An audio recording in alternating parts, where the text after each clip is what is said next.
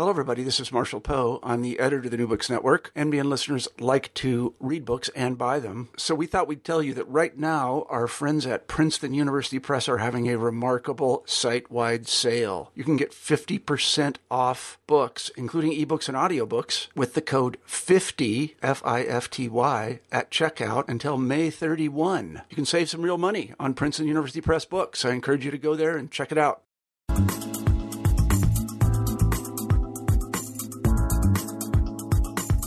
Hello, this is Rebecca Buchanan, co host of New Books Network, New Books and Popular Culture, and today I'm here with Danny Goldberg, the author of In Search of the Lost Chord 1967 and the Hippie Idea. Hi, Danny. Hi. So I'm wondering if you could start by talking a little bit about what brought you to write this book and what it's it's very personal for you right there's memoirs in here but what what interested you in writing this and brought you to thinking about 1967 well, I've always, for for some time, I've been um, irritated that most of the sort of official or best known histories of the '60s are so much focused on the protest aspects that they, I thought, overlooked some of the other aspects that that I was inspired by when I was a teenager. Uh, I graduated from high school in 1967, so the book, which is kind of a subjective history of that year is is is 95% history and only 5% memoir. My memories are not that interesting to anyone except me, but I felt that by talking a little bit about myself and some of the people I went to high school with, it might just let the reader know whose whose eyes the narration was kind of coming from. Um, and uh, I so so I realized around the end of six of 2016 that it was going to be the 50th anniversary of 67 and um, i'm sorry around christmas time 2015 uh, you, you, know i realized that, that, that it was kind of a 50 year anniversary coming up and to me 67 is the key year for the sort of more mystical optimistic aspect of the 60s it got so dark it got darker in 68 because of the assassinations of Dr. Martin Luther King and Robert Kennedy and other things that happened. So uh, I had to hurry up and write the book, and, and I got it in in time for it to come out, uh, you know, uh, approximately 50 years after the so-called Summer of Love.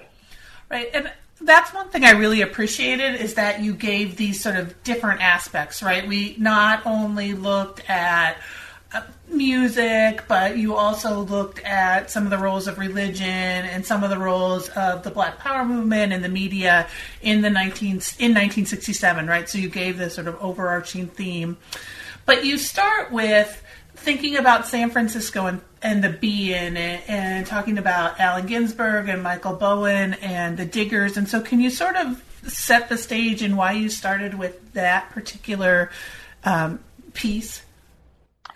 Well, I wanted to start from the hippie point of view and then broaden it out.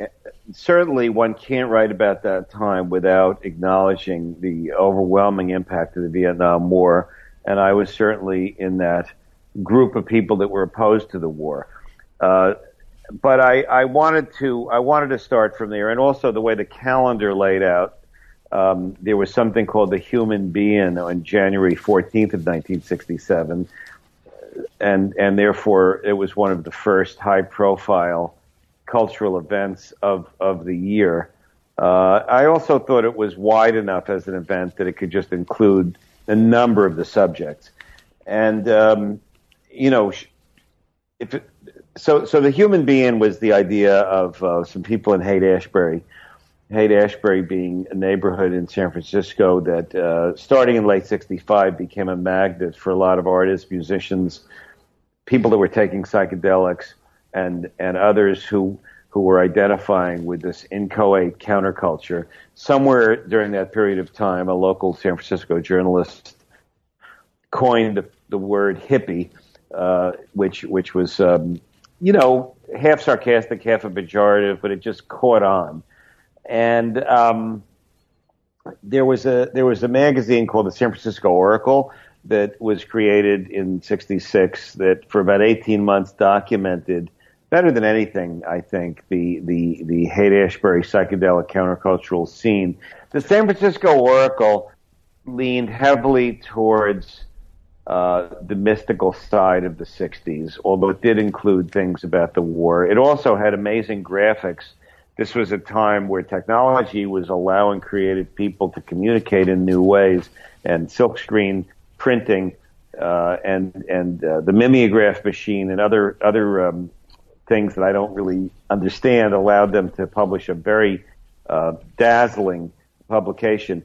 The, the, the two people who who were in charge of the Oracle were the editor Allen Cohen and the art director Michael Bowen, and they and Richard Alpert, uh, who was a um, former Harvard professor who had helped popularize LSD along with Tim Leary. They had both gotten fired from Harvard.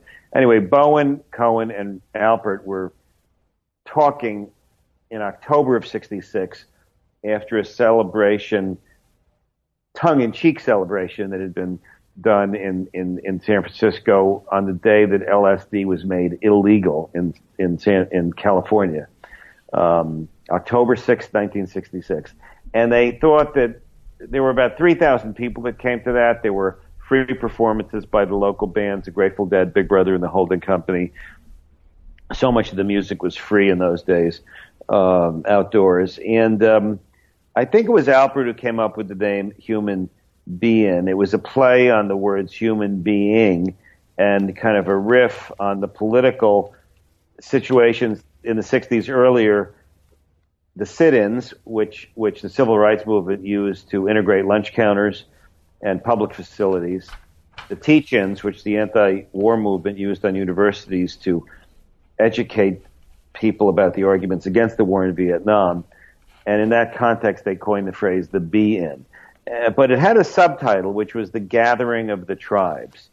And that was the central idea that they had. They realized that there were quite a few disparate elements in the counterculture. There were the political radicals whose main agenda was political and economic change, particularly, but not ex- limited to the war a lot of them were based in Berkeley. There were the musicians who were living there. There were the anarchist leaning group called the Diggers who came out of experimental theater and who uh, had opened a free soup kitchen and believed that everything should be free. There were the mystics. There were the people who took psychedelics. And there were dozens of subgroups in the culture. And they thought that it would be good to try to get all of them together, and they planned this thing. Uh, took place in January. A few months later, they created a stage for it in Golden Gate Park, and the one person who they could think of who was respected by all the disparate elements in the counterculture, political, mystical, musical, psychedelic, and so on, was was Allen Ginsberg, who was older than than the baby boom generation. He was in his late 30s then. Uh, he was uh, beloved in intellectual bohemian circles as one of the most influential poets in the country. He had read, he had debuted his poem Howl about a decade earlier at a small club in San Francisco. Uh, he had uh, taken LSD with Tim Leary earlier in the 60s. Uh, he had befriended both the Beatles and Bob Dylan and uh, he had a sense of the moment. And uh, the afternoon drew um, thirty or forty thousand people. I, I know one journalist who thinks it was hundred thousand, but it was certainly a lot, and it was at least five or ten times more than any previous uh, hip gathering had attracted in the Bay Area. And the media all around the world noted the explosion of this hippie phenomenon, as they called it. And um, I uh, I'd heard about it. I never. I, I was too. I was still in school. I was living in New York. I didn't get to go. And I, I found there was qu- quite a bit of detail available from films, oral histories, and uh, and journalists at the time. And I tried to reconstruct it as much detail as possible to be in as sort of the first chapter of the book. Right, and it seems that this also allowed a connection to New York, to Los Angeles, to other areas. Um, somehow everything was aligned in a way that sort of broadened it beyond just sort of the Bay Area. Well, there were underlying realities that were certainly not limited to the Bay Area. One was um, LSD by becoming illegal, the government by making by making it illegal, and uh, other states soon followed California, turned it over to criminals and dope dealers. You know, you know, uh, exploded their national footprint, and suddenly LSD was available everywhere. Secondly, the war was an issue everywhere, and uh, music travels fast, and the music of some of the San Francisco bands, the first one to become nationally popular was the Jefferson Airplane, traveled fast, uh, and um, you know, people took photos of the be-in, and uh, uh, a few months later, you know, on Easter Sunday uh, I think it was March 26th of that year, but whatever Easter Sunday was in 67, there were be-ins in New York and Los Angeles, which both had strong creative communities that really felt uh, they wanted to identify with this. They did it slightly differently. Each each community was slightly different. Um, in LA, they didn't have speakers or poems; they just only had music.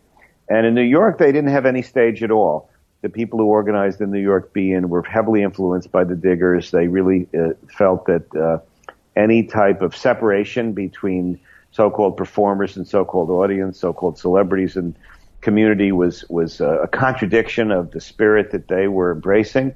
And so they they they they did it anonymously. Uh, they um, would never uh, when they talked about it on the radio. I, Jim Fouratt, who's still alive, and is a friend of mine talked to me for the book, and he never mentioned his name when he was talking about it.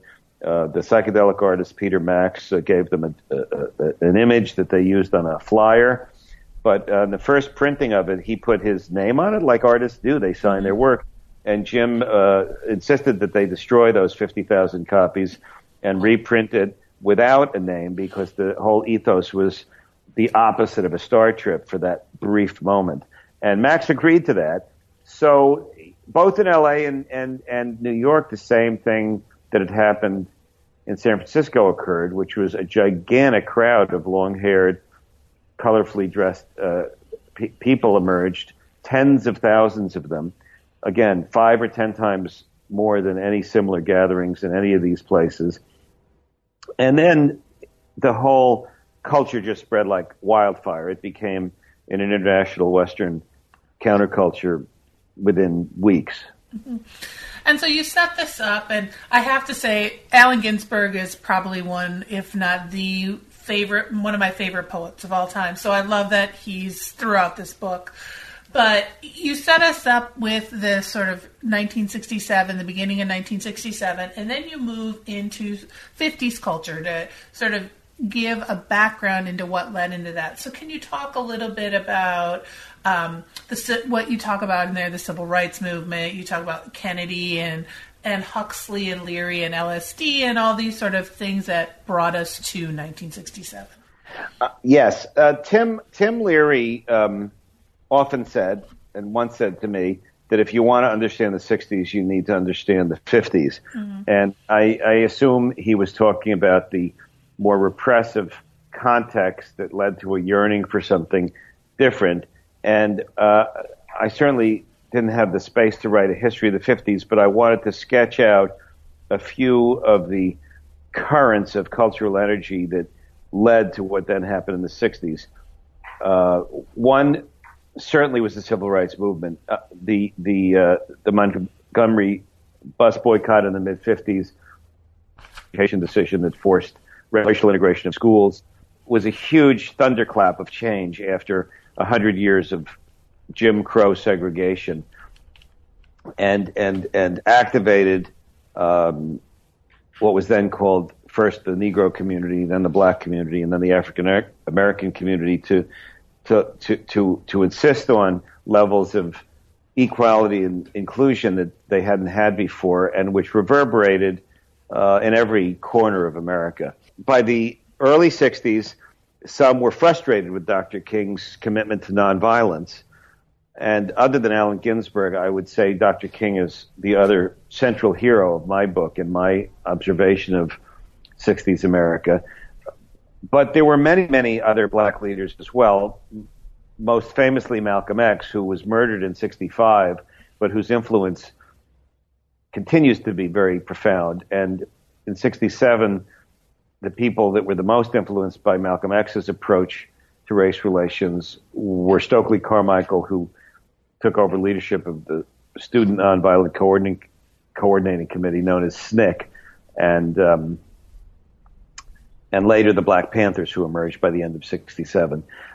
The second cultural strand that led to the '60s to me was the anti-war movement, and that emerged in a very direct sense f- from a peace movement that preceded the Vietnam War.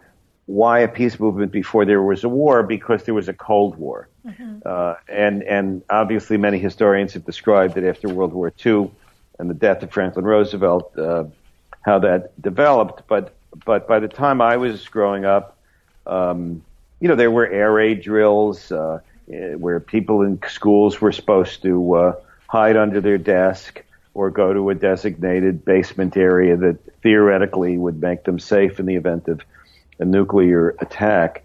And uh, people were actually selling fallout shelters to middle class and wealthy people on the theory that those would work. What a scam. You could never know if it would work or not unless there was a nuclear war. But I remember being a kid, uh, you know, and some friends of my parents had a fallout shelter and I was really jealous at first, and then I realized they were just idiots for having wasted the money. So there became some activists, and there were nuclear tests going on.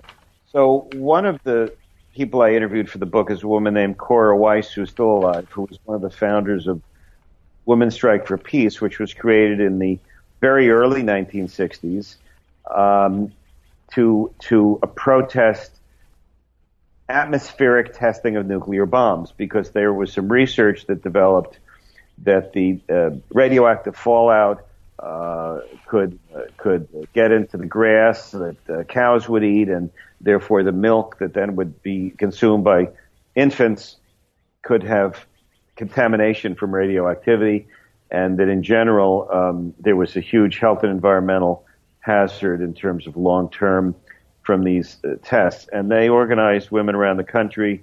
Um, uh, very, as Cora said, they would wear white gloves. There was no cursing allowed.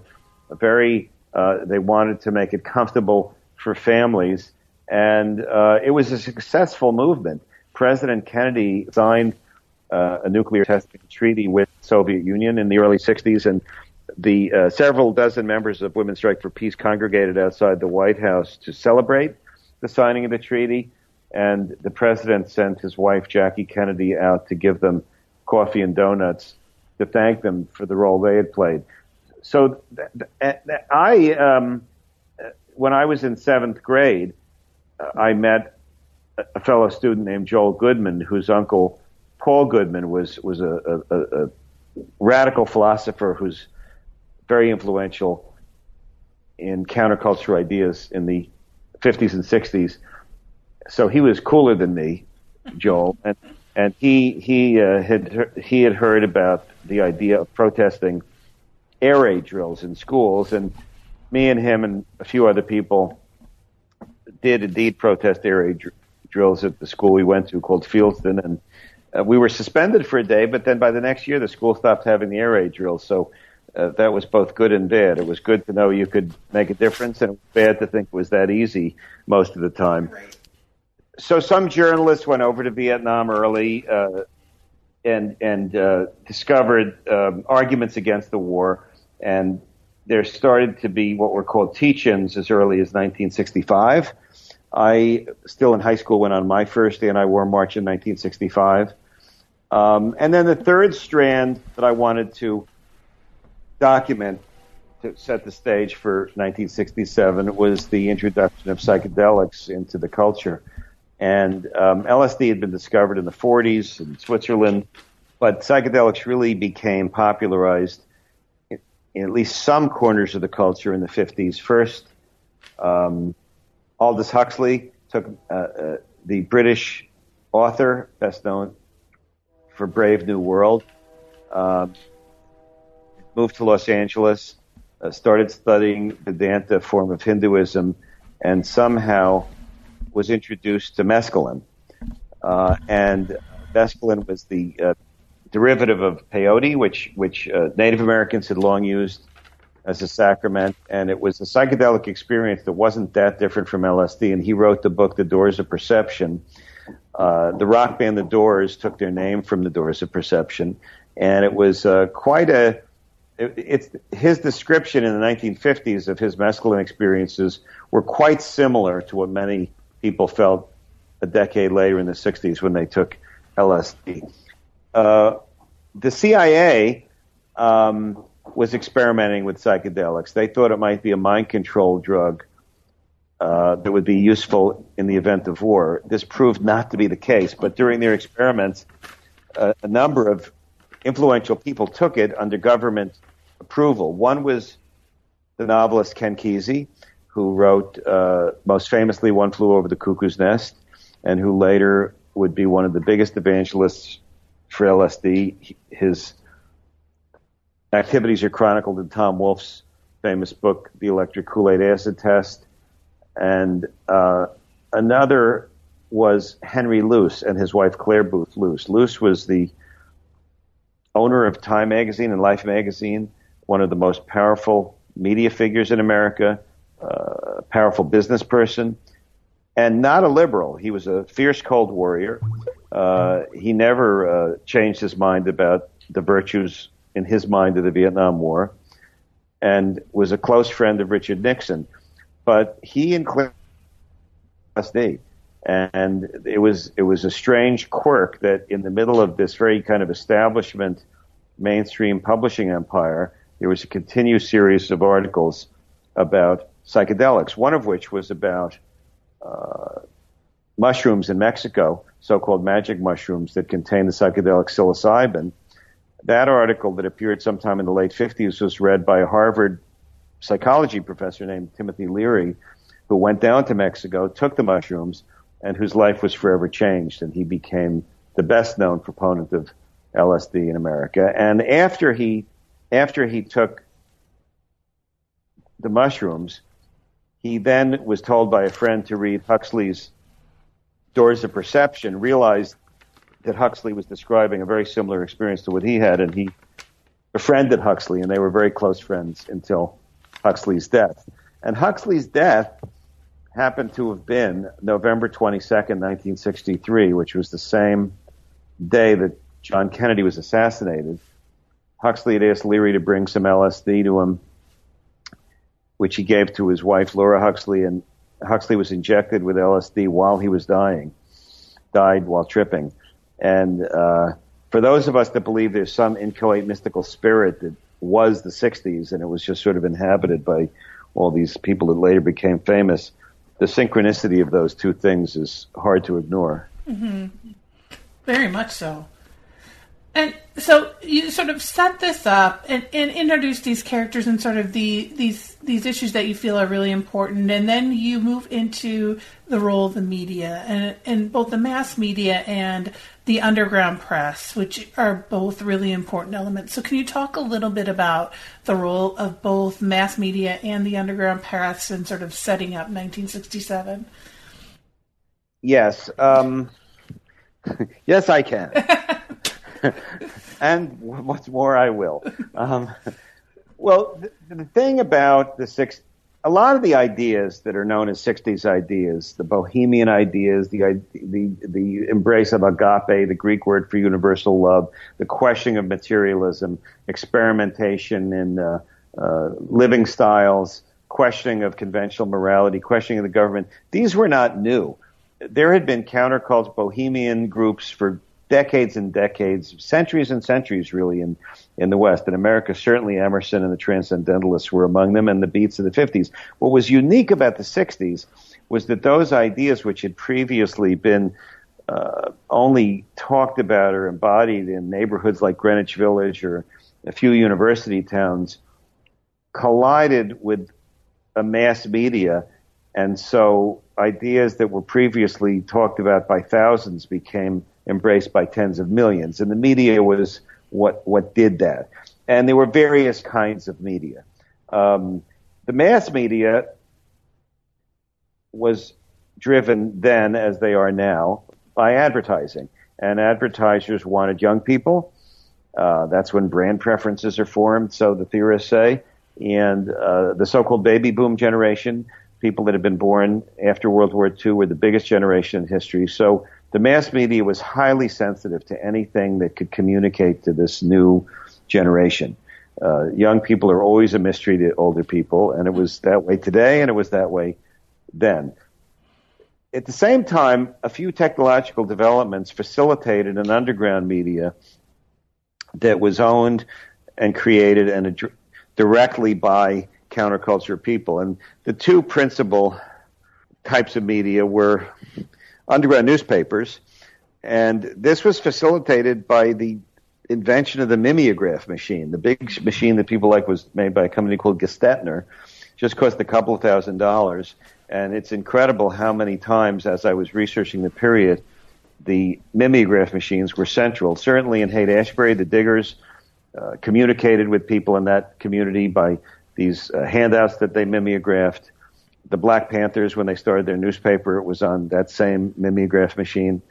Uh, and in New York, uh, the poet Ed Sanders, who was a little, again, in his 30s, a little older than the baby boomers, but became an important figure, uh, a protege of Allen Ginsberg and a pacifist, uh, started uh, a magazine called Fuck You, a magazine of the arts, which he published on a mimeograph machine out of a bookstore he started on the Lower East Side.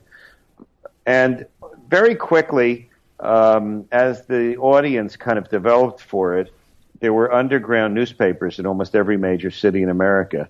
As far as I could tell, the first of these was the Los Angeles Free Press. It was run by a guy that was a lefty, and he realized that a pure socialist newspaper was just not going to appeal to this new generation. So he created something that included things about sexuality, drugs, and rock and roll, as well as protest and New York uh, had had an alternative weekly for a long since the 50s called the Village Voice, started by Norman Mailer and some other people. But uh, you know, by the 60s, although they did cover the counterculture, and as a kid growing up in New York, I found the Village Voice indispensable in terms of informing me about both political and cultural ideas that were different from what I was getting in the New York Times. But um, they were still considered a little stodgy by some of the acid heads, and they were a little bit uh, contemptuous of some of the counterculture. They they were more in the liberal zone, and uh, so something called the East Village Other sprang up, and then.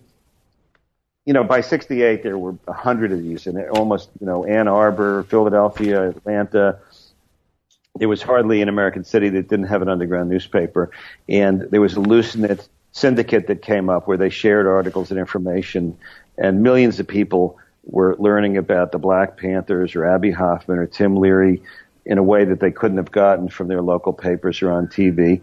And at the same time, the same year, American radio changed. There had long been the technological fact of FM radio. I don't know much about technology, so I can't explain exactly the difference between FM and AM.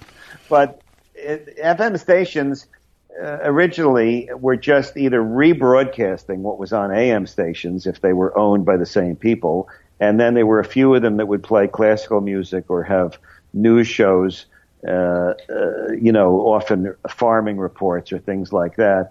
And then the FCC um, made a rule that they couldn't, the station, if you owned an AM and an FM, you couldn't run exactly the same programming all the time. That two thirds of the time it had to be original.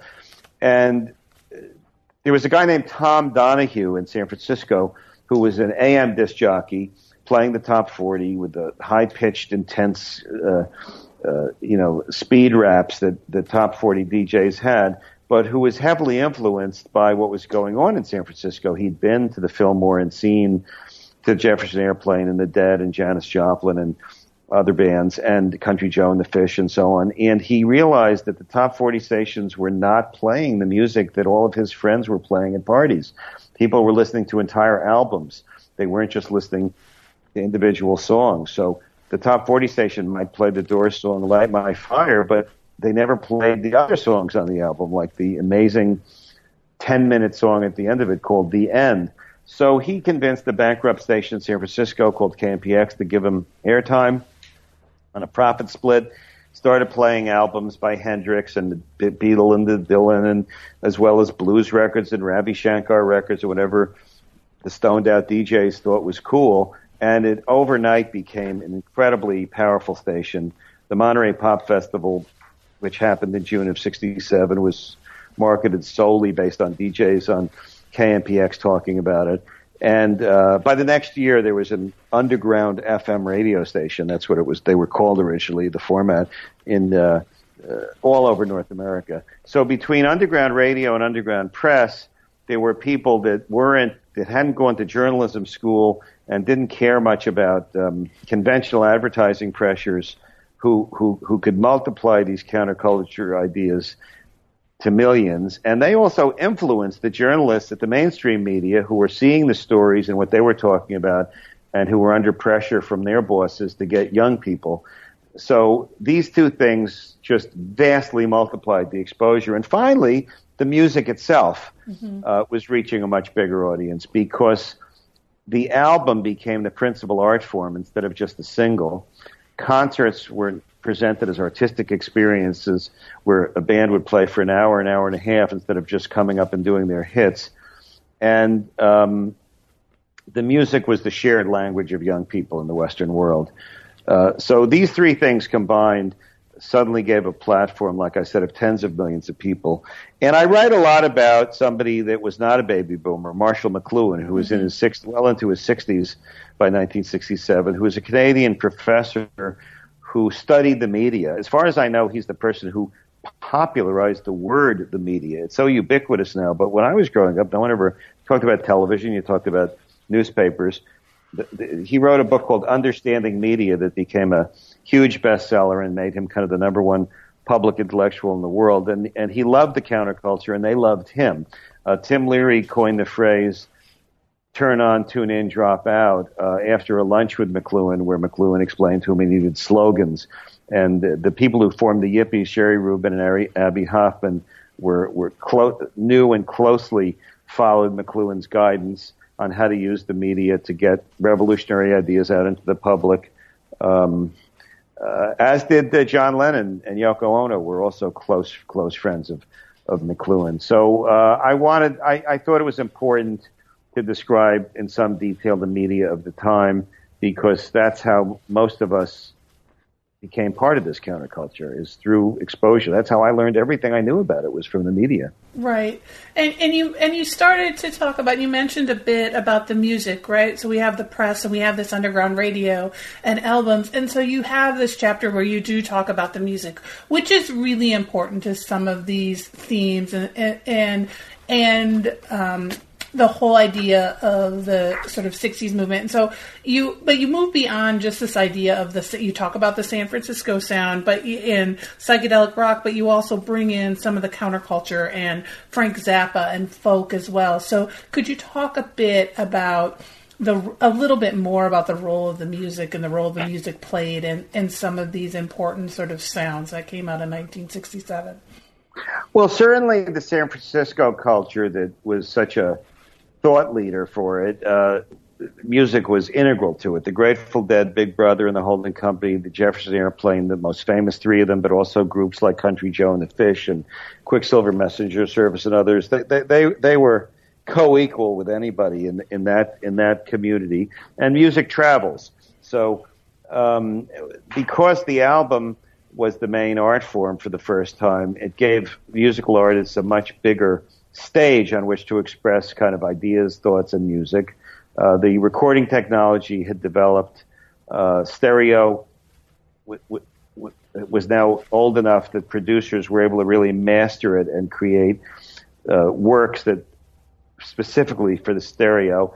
And and it was ch- it, it, the price of buying stereo equipment dropped enough that it was a, a middle class item. You know, there were these portable stereo record players that KLH made that were ubiquitous in college dorms. They cost, I think, a few hundred bucks, and they they sounded amazing compared to what had been available before that for the same amount of money.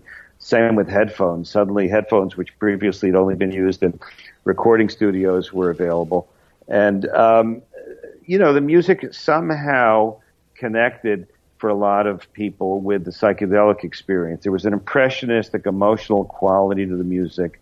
Listening to music was just central to a lot of people's psychedelic experiences. Aldous Huxley, in his first writings about mescaline, wrote about listening to music, and uh, it became. Um, and because it's much quicker to write a song, record it, and release it than it is to write a novel or produce a movie, uh, music was more up to date in terms of mirroring and influencing the rapidly changing uh, culture.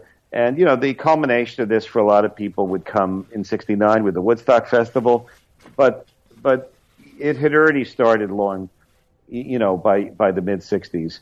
Uh, and, um, and, and I, I uh, started my career as a music critic and I didn't want to try to uh, compete with the brilliant critics that have chronicled the music of then. So I just tried to cover you know, about a dozen examples of music where it connected with, with, with the culture. So, you know, I wrote about Country Joe and the Fish, the Jefferson Airplane. Obviously, one can't write about this period without focusing on the Beatles, even though there's been hundreds of books about the Beatles. And, um, and the thing, if I could segue to another chapter, one of the many, many, many things the Beatles did that were unprecedented, uh, besides being having been the biggest musical artist in the world since 1964 in America. They debuted on the Ed Sullivan Show six weeks after President Kennedy's assassination.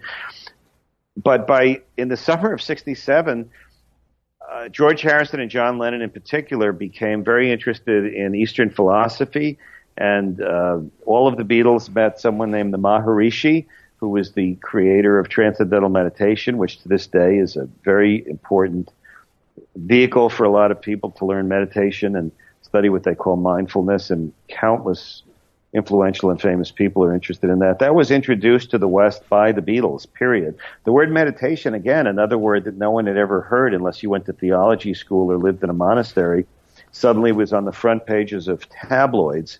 And um, shortly after that, uh, George Harrison and Lennon uh, became, in particular, became interested in another branch of Hinduism with the so-called Hare Krishna movement.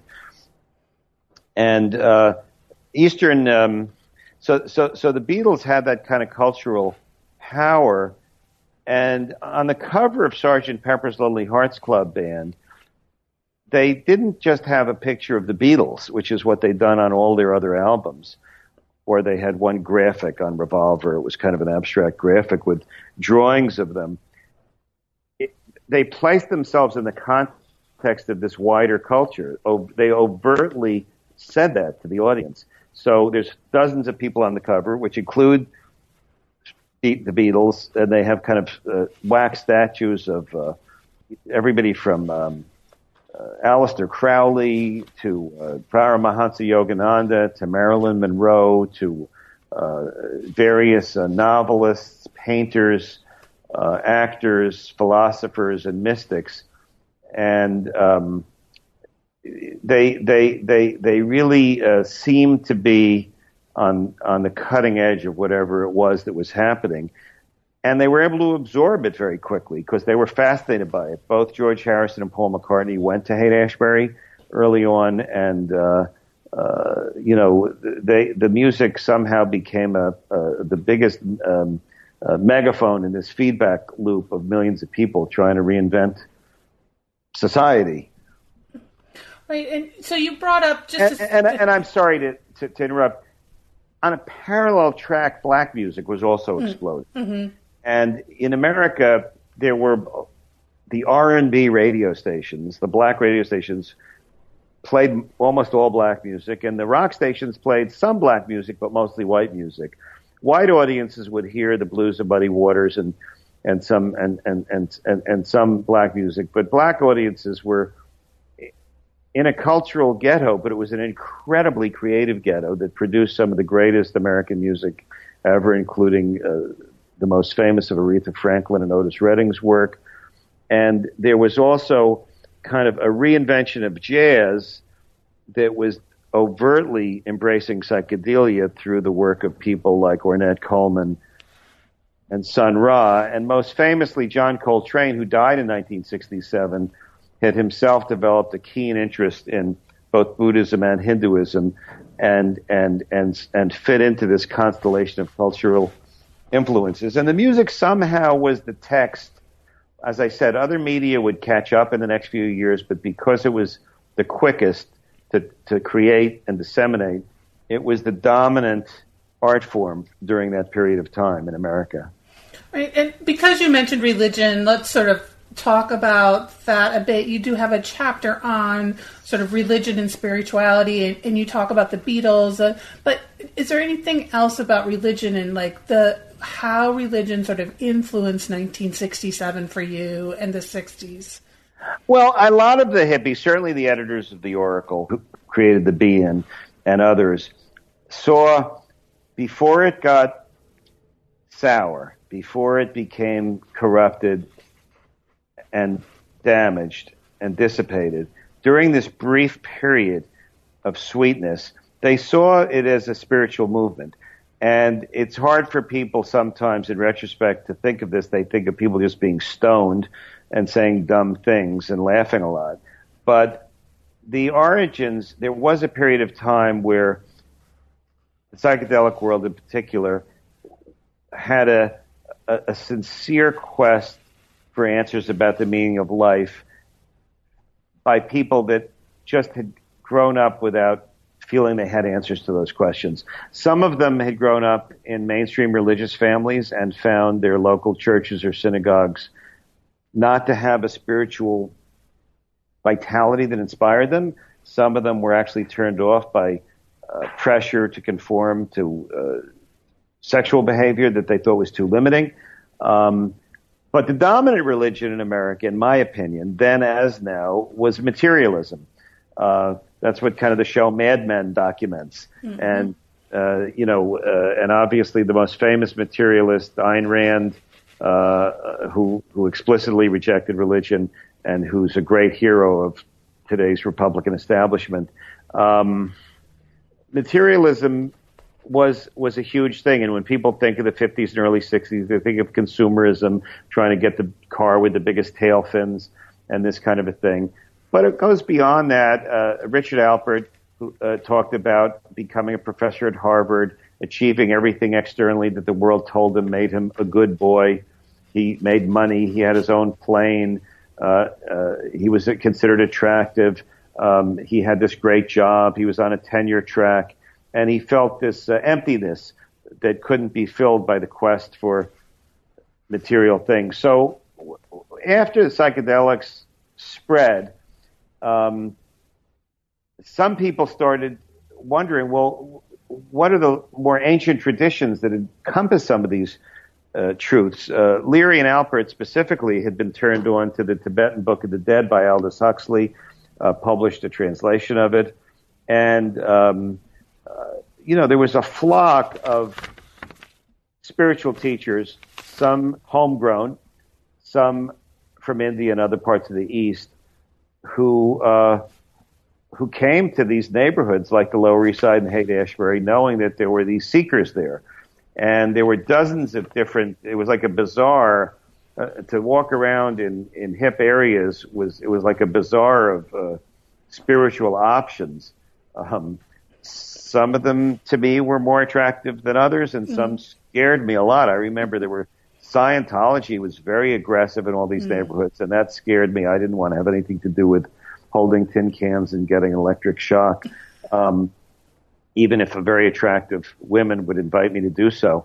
Uh, but um, so Swami Satchidananda came to New York City, formed the Integral Yoga Institute, and and that was one of the first places where people could go and do yoga and learn about yoga and vegetarian food. He ended up giving the benediction at the Woodstock Festival.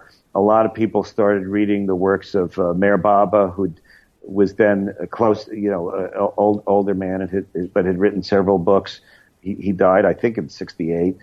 Um, and uh, and uh, Buddhism became popular with other people who didn't like the form. Um, uh, there had been some American Buddhist teachers, most notably Alan Watts, originally from England, who had moved to San Francisco and had a local radio show in San Francisco and written books about it. But but it grew dramatically.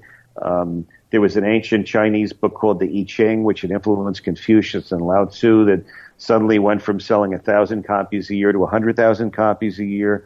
You would throw coins and ostensibly tune in with the universe and get some direction in your life through these um, poetic uh, uh, quatrains. And I must say, I loved the I Ching. Mm-hmm. You didn't have to join an organization. You didn't have to uh, memorize or learn another language, but you could kind of try to tune into something bigger than the linear world. So this was a big part of the change of the 60s to me was uh, uh, a, a drive towards spirituality. It was very much a threat to establish religion, and it, it was part of what created a reaction against the counterculture and the hippie movement. But don't forget, in 1966, Time magazine had had a cover story saying, Is God dead? Just those three words on the cover. And this is when Time was by far the most influential magazine in the world. Uh, so this all came in the context of some real doubts in the established world and a real yearning of people who didn't want to solely define themselves, you know, by money. Right. And so to move to one of your other chapters it sort of ties in with religion in a way you you talk you have a chapter on the black power movement but you talk about for personally for me another one of my favorite people of all history um, and the nation of islam convert muhammad ali. And you talk about sort of muhammad ali's role in 1967 and what he did with the anti-war protests. So can you talk a little bit about that chapter or Ali in particular and sort of what he did and what impact he made?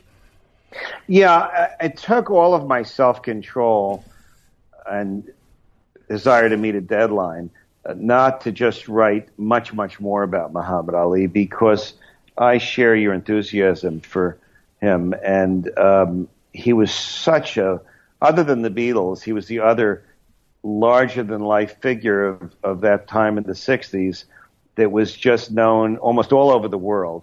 And first he became known because he was this incredibly good looking and gifted fighter uh, named Cassius Clay. And I just rooted for him because he was just so cool.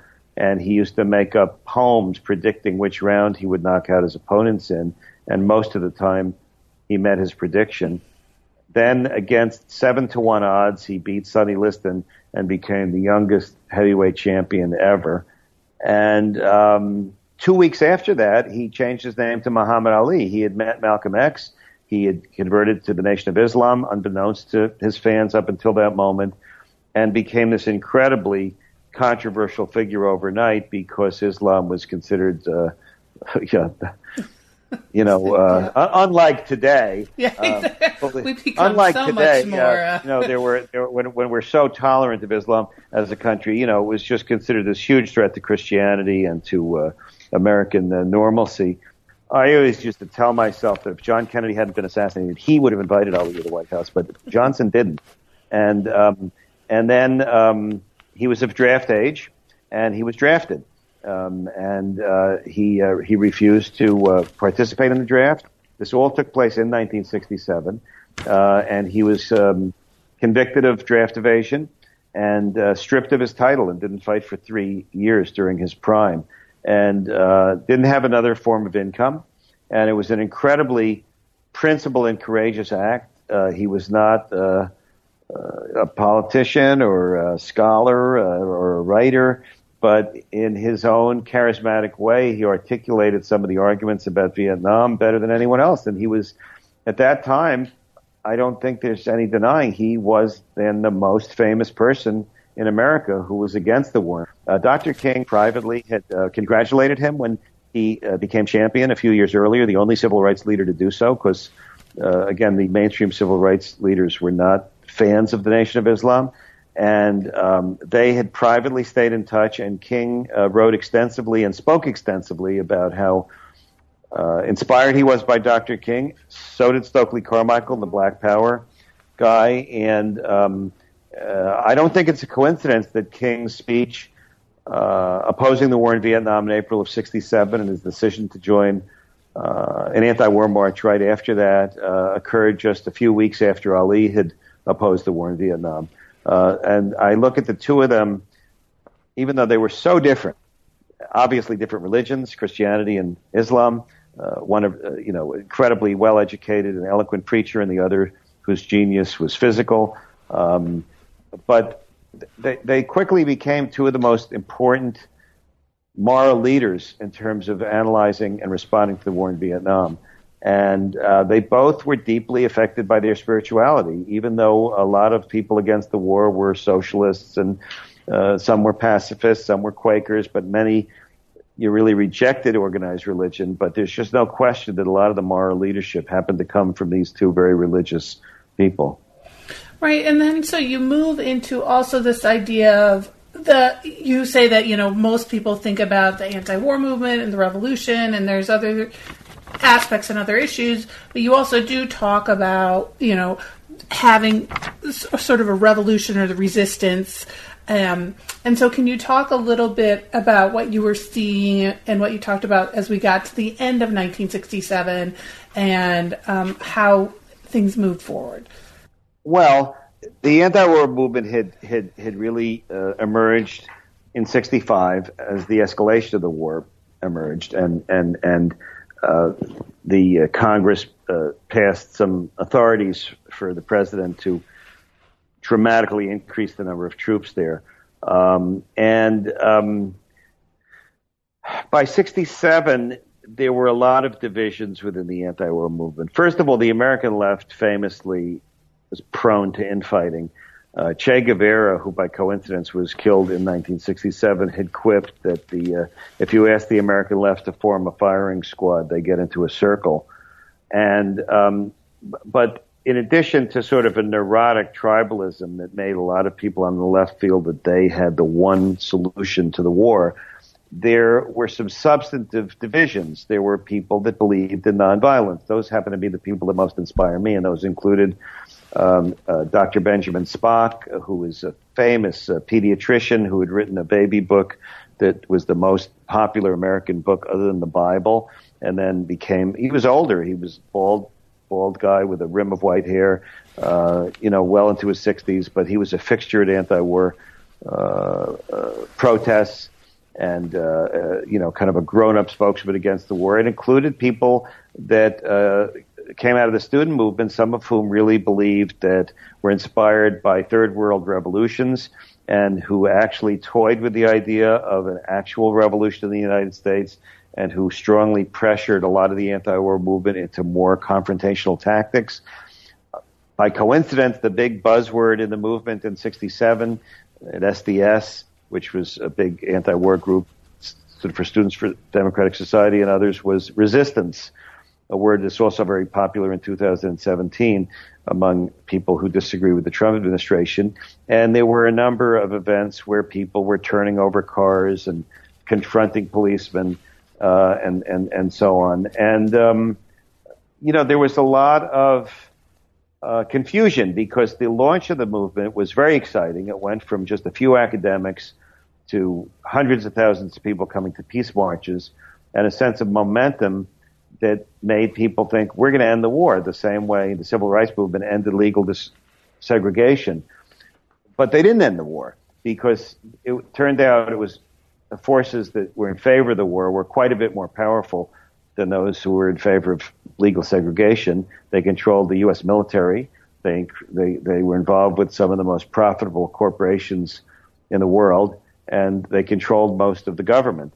And, um, and when the war didn't end, and more and more young Americans came back in, in coffins and body bags, and a hundred times as many Asians were killed.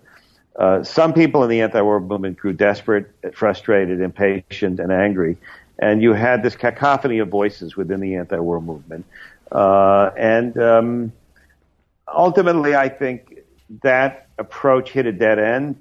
And in the early 70s, uh, new approaches to ending the war came about using veterans against the war and other types of way of connecting with to convince sort of a saliently a politically salient majority of Americans to be against it. So it finally ended in, in the mid 70s. But in the late 60s, uh, it was kind of a mess. There was this raw emotion that many people had against the war, but they didn't really have a plan. John Lennon wrote the song Revolution, and it's uh, you know, if you look at the lyrics, he says, "You say you want a revolution, we'd all love to see the plan.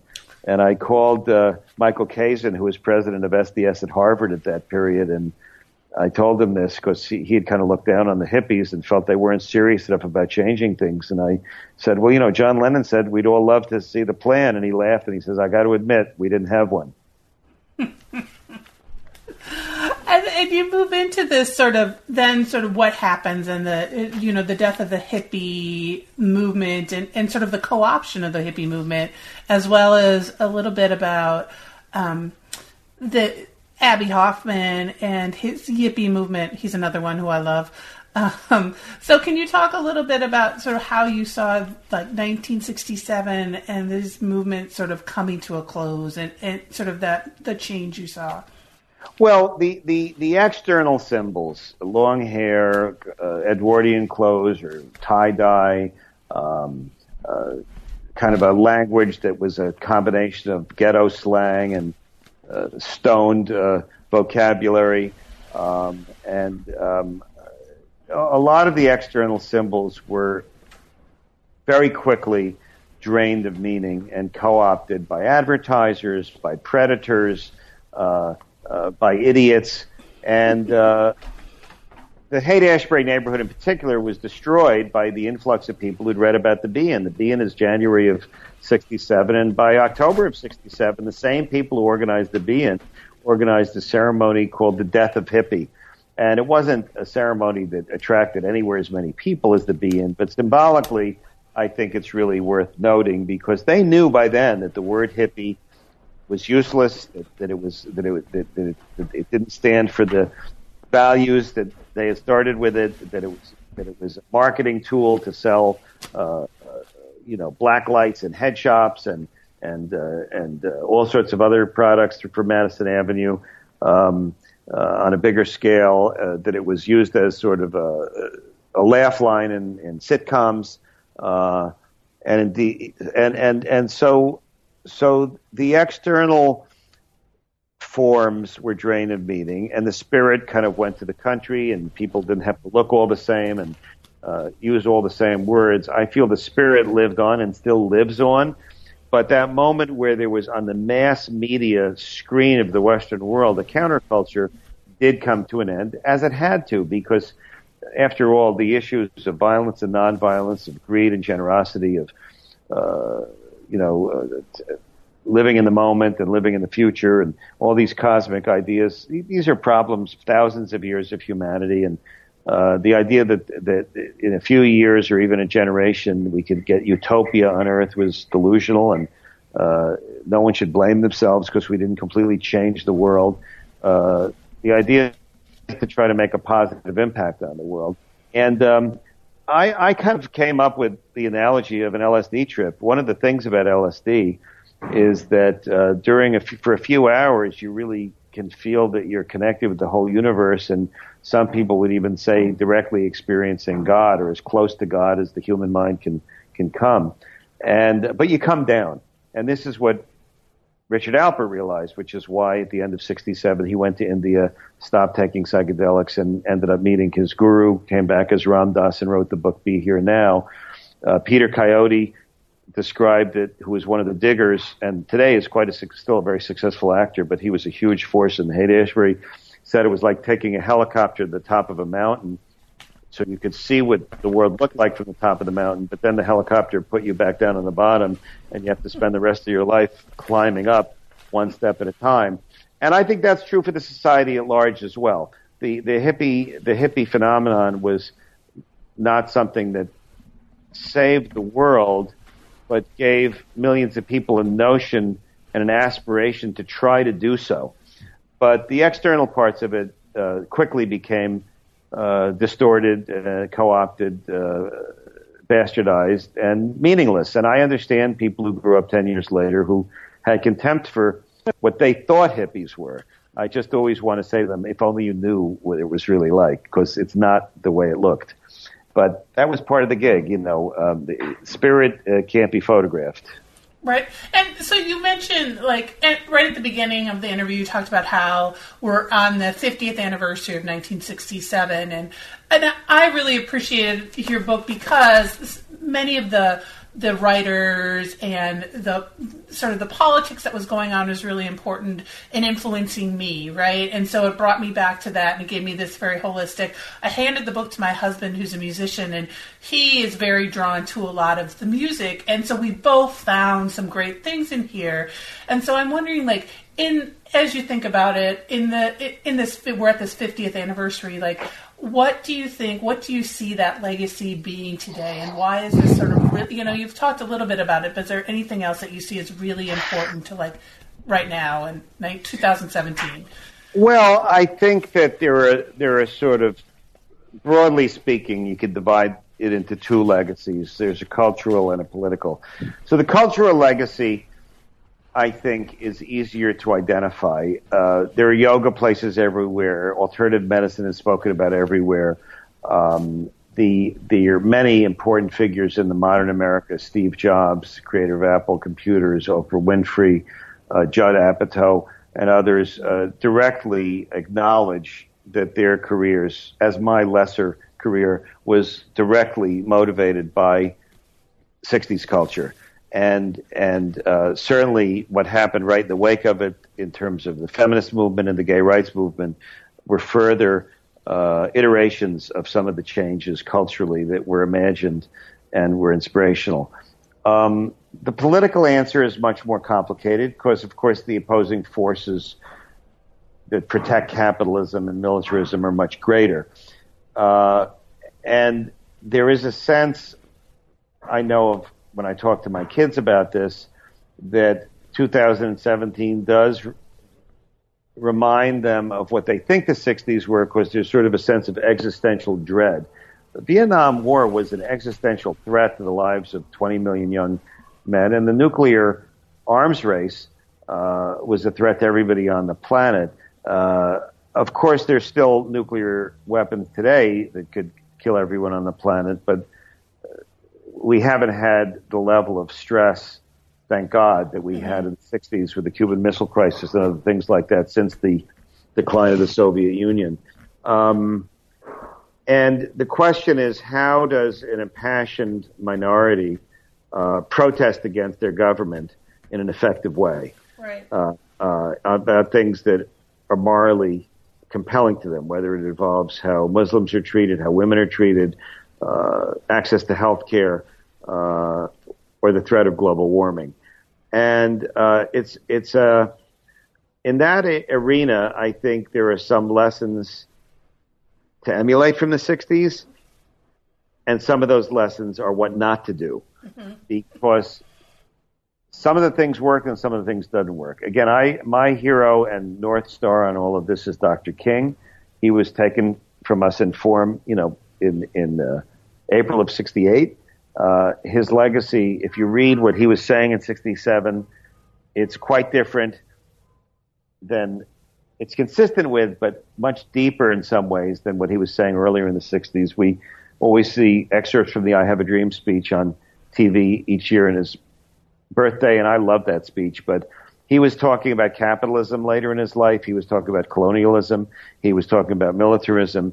And he was trying to bring his nonviolent Christian vision into those crises. Uh, and I think that he's the best teacher. I think that people who advocate violence then as now are delusional and self-destructive.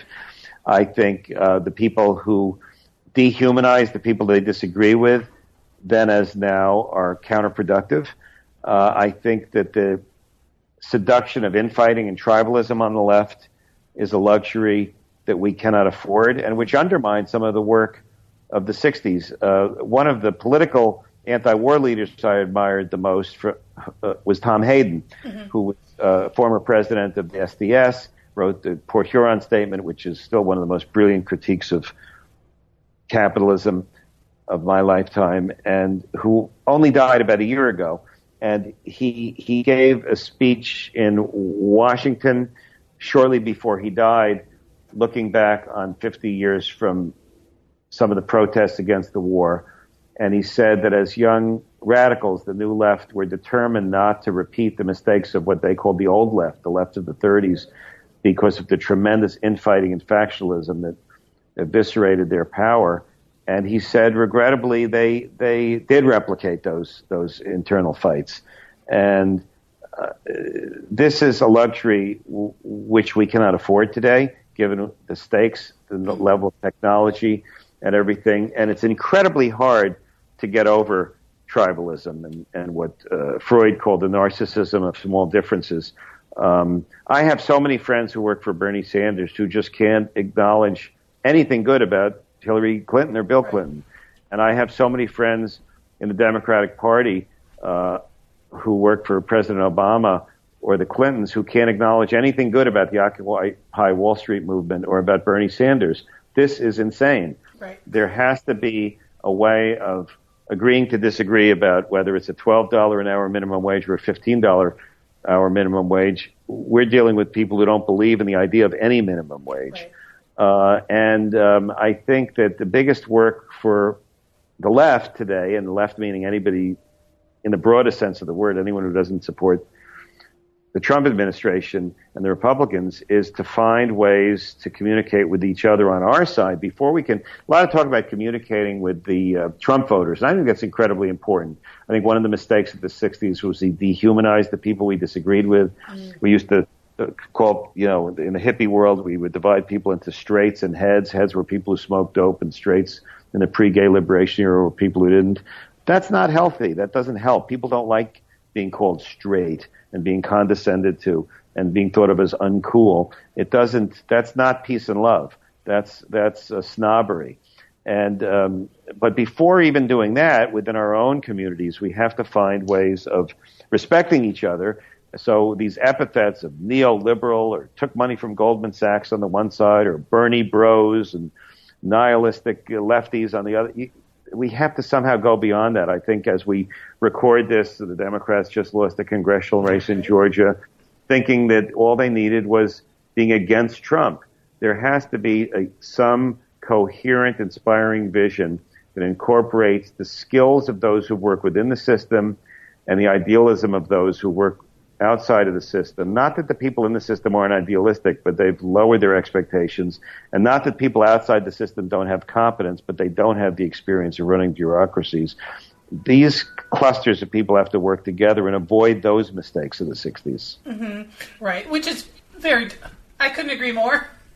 I think there is a lot of that idea of like, I'm going to be more liberal than you. Um, yeah. That goes on. Yeah, some people say I'm more liberal than you, and some people say I'm more pragmatic than you, and right you know, the fact is there's idealism and pragmatism on, on, on all of these areas, and there's stupidity in all of these groups. And the idea is to try to find enough to agree on. The civil rights leaders of the 60s, for the most part, did not like each other. Roy Wilkins of the NAACP was irritated by Dr. King. He thought King came along as a grandstander and undermined the decades of work the NAACP had done. And Malcolm X and Adam Clayton Powell uh, you know, uh, mocked Dr. King for, you know, they thought he was too wimpy. Uh, there were, uh, they, they fought with each other a lot behind closed doors, didn't particularly like each other, but they had a capacity to create coalitions on big things. And so you did have a civil rights bill and you did have some big changes. The gay rights movement was able to do the same thing. Not everybody in the gay rights movement liked everybody else or shared the same exact tactics or cultural biases. But this is what we need is, is the ability to find ways of agreeing to disagree because otherwise, look, the whole uh, accusation of the Russian hack of the DNC, okay, let's say they did it. I think they did. So did the intelligence agencies. Well, what did they do? Mm-hmm. They exposed emails, which were then curated, and all the emails that were publicized by whoever did it was to was to alienate Bernie Sanders voters from Hillary Clinton. That was the only agenda they had. All the emails that got publicity were about how somebody was mean to Bernie. So they recognize that if they divide us, they win, and they recognize that when we're united, we might win. Right. Right.